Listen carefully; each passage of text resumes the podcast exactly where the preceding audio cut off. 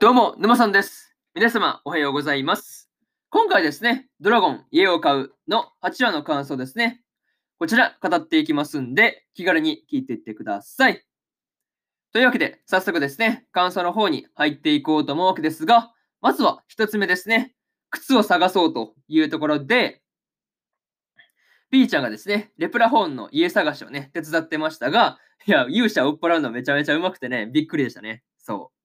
まあ、遊びに行く前にですね、ディアリアからはですね、まあ、ついていかないようにって言われたね、まあ、あの、怪しい人たち代表のですね、勇者をですね、こう、出打ちキャラだから大丈夫って言っちゃうね、こう、ピーちゃんがなかなか楽しみ、頼もし、頼もしかったんですが、まあ、めちゃめちゃ面白かったですよね。そう。いやー、本当にこう、見事に追い払追い払ってましたからね。そう。なかなかそう、こう見てると、すごいやっぱピーちゃんね、強いというか、なかなかこう、頭も、頭もね、回るから、なんかその辺すごいよなっていうふうに思うんですよね。そう。まあ、普通にこう、直線でね、あの、勇者ののパーティーからですね、靴を奪いに行くわけじゃなくて、まあ、上からね、わざわざ毛虫を落として、びっくりさせて、あの、まあ、どっかにね、逃がし、逃げさせた後で、こう、残っていた靴をね、あの、まあ、回収してくるっていうところが、なかなかすごいですよね。そう。まあね、こう、レプラホンの家であるですね、こう、靴をね、踏んで投げ捨てた勇者はね、相変わらずこう、迷惑なことしかしねえなっていうふうにね、まあ、思ったりしました。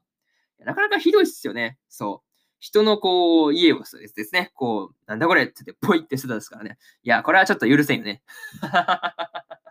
そう。これはめちゃ許せんなという感じのことをですね、まあ見ていて思ったりしました。またですね、こう、ピーちゃんに協力して、勇者をね、一緒に追い払った毛虫たちがですね、あの、これは貸しだぜとかね、あの、文字に変形していくところとかもね、あの、なんていうかね、ちょっとこう、笑えるというか、まあね、こう、本当にね、ちょっと笑えるっていうか、くすっとね、まあ本当に、通りがかった人たちがね、くすっと笑える感じで、なかなかこう、まあ面白い感じのね、まあ、うん、字の変形というか、そういうところだったわけですが、まあそういうのもね、なかなかこう、ライトな感じで良かったなっていう感じでした。なかなかね、そういうところが面白かったよって話で、まず一つ目の感想である、靴を探そうというところ終わっておきます。で、次ですね、二つ目に入っていくわけですが、子供の頃の話というところで、リアリアのですね、子供の頃の話がね、出てきてましたが、まあ、エルフがね、あの、コミュ障すぎて世界中の方にね、あの、引きこもってしまったっていう話がね、あの、面白かったなという感じですよね。うん。まあ、そんなね、世界中の枝をですね、ディアリアが魔法でね、まあ、追ってしまったっていうことを叱られたときに、まあ、次はうまくやりますっていう風にね、返すのがなかなかうまいし、面白いなっていう風に思ったりしました。まあ、普通だったらね、こう、ごめんなさいみたいなね、ことで謝るんですけど、まあ、次は失敗しないように頑張りますみたいなね、なかなか怒られてて言えるセリフじゃないですけどね。そう、なかなかそういうところがやっぱディアリア面白いなっていう感じですよね。そう。まあ、とはね、もう一つうまいなっていう風に思ったのが、あの、学びたいならね、本を読むんじゃなくて、大人に、大人に聞きなさいっていうところですね。っていうところを言われたときに、世界中に引きこもってる人たちのね、話を聞いても本以上の知識が得られないっていう風に返したところですね。いや、なんかね、こう、そういうところ含めてね、ディアリアのその返しですよね。なんかこう、言われたことに対しての返答がすごいこう、上手くてですね。そう、なかなかこう、そういうところからね、なんか賢さというか、なんかそういうところは見ているだけで伝わってくるなっていう感じでした。なかなかね、そういうところ面白かったなって話とか、まあ、にしてもね、こう子供時代のディアリアがですね、こうただただ勉強熱心っていう話がね、まあよくよく伝わってくるね、まあそんなこうエピソードというか、まあそういう感じの話でした。なかなかね、うん、そういうところがやっぱ今のディアリアにつながってるんだなっていうふうに思うとね、結構面白いところありますよね。うん。なんかそういうところがすごいなっていうふうに思うし、結構ね、こう口が達者というか、なかなかね、こう頭の回るね、子ですからね、そう、ディアリアって、そうそうそう。まあ、子っていうか人ですからね。そう。だし、まあね、なんかそういうところが子供の頃の要素が、こう成長して今に生きてるなっていうところをね、こう見ていて感じましたよって話で、えー、二つ目の感想である、子供の頃の話というところ終わっておきます。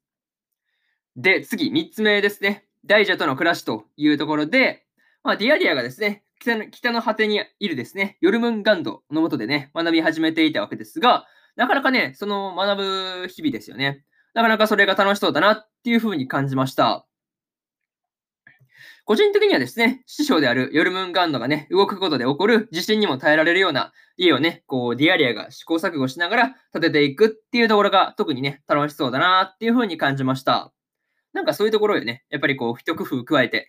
倒れたり崩れたりしないようにするっていうところが、やっぱりこう、ディアリアの真面目というか、なかなかそういうところが結構すごいですよね。そう。普通だったら遊んでるようなね、都市に、こう、なんかこう、家を建て始めるっていうところが、なかなかすごいなっていうふうに、まあ思ったりするところですね。そう。なかなかそういうところ面白かったよね、とか、まあ結構ね、あれやってみたいっていうふうに見てて思ったんですよね。そう。ああいう家建てるのね。そう。なかなか楽しそうでしたからね。なんかこう、そういうのが、すごいこう、結構ね、楽しそうだ、楽しそうだったなっていう話で、まあ、一旦その話置いとくんですけど、うん、なんか、なんかなってきたし、何回も同じこと言ってるからね。うん。まあね、こう、そうだな、まあ試行錯誤をしながら建てていっていたわけですが、まあ、結果としてはですね、こう、師匠の頭の上に家を建てていたわけですが、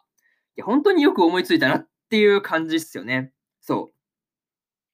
う。なかなかそういうところだし、ただね、こう、結局、あの、トイレ問題ね、どうしたんだろうっていうところですよね。あ、ここ、結局、何も説明ないままね、終わっちゃったんで、あれがそうだな、まあ、うん、トイレ問題結局どうしたんだろうっていうところが、まあ、純粋にね、気になったなっていうところですよね。そう。あんなね、あの、頭の上に登っちゃったら、そうそうぽいぽい降りれるもんじゃないですからね。そう考えると、どうしたんだろうっていう感じをね、まあ、見ていて思いましたという話ですね。うん。まあ、そういうところを思ったよって話で、あとはですね、こう、来てすぐの時にですね、ディアリアがですね、まあ、エルフの隠れ里にね、カタクナに帰ろうとしないのは、すぐに戻ったらですね、大人たちから嫌味を言われそうっていうね、あそこが、そこが原因、なんか、こう、感情ね、感情的なね、部分がこう、関わってたんだっていうふうに思うと、なかなか面白いなっていうところでした。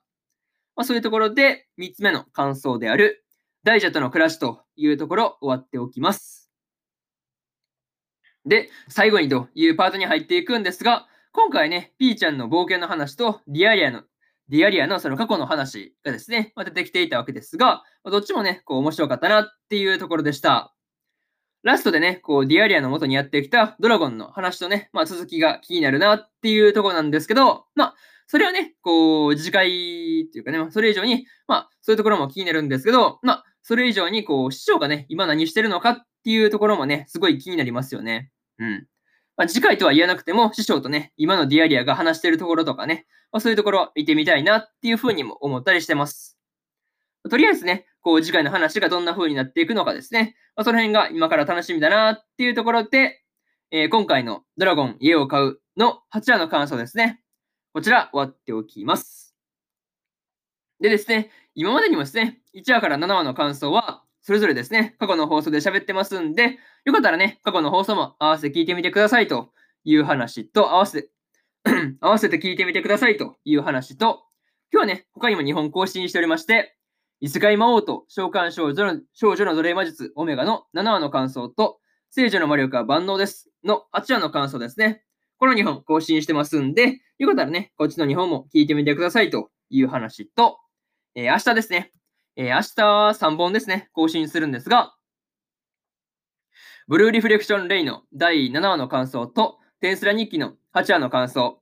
そしてですね、ビビプロライターズソングの9話の感想ですね。この3本をですね、1、2、3と更新しますんで、よかったら明日もですね、ラジオの方聞きに来てもらえると、ものすごく嬉しいですというところで、えー、本日2本目の2本目のラジオの方終わっておきます。それでは次回の放送でお会いしましょう。以上、のむさんでした。それじゃあまたね。バイバイ。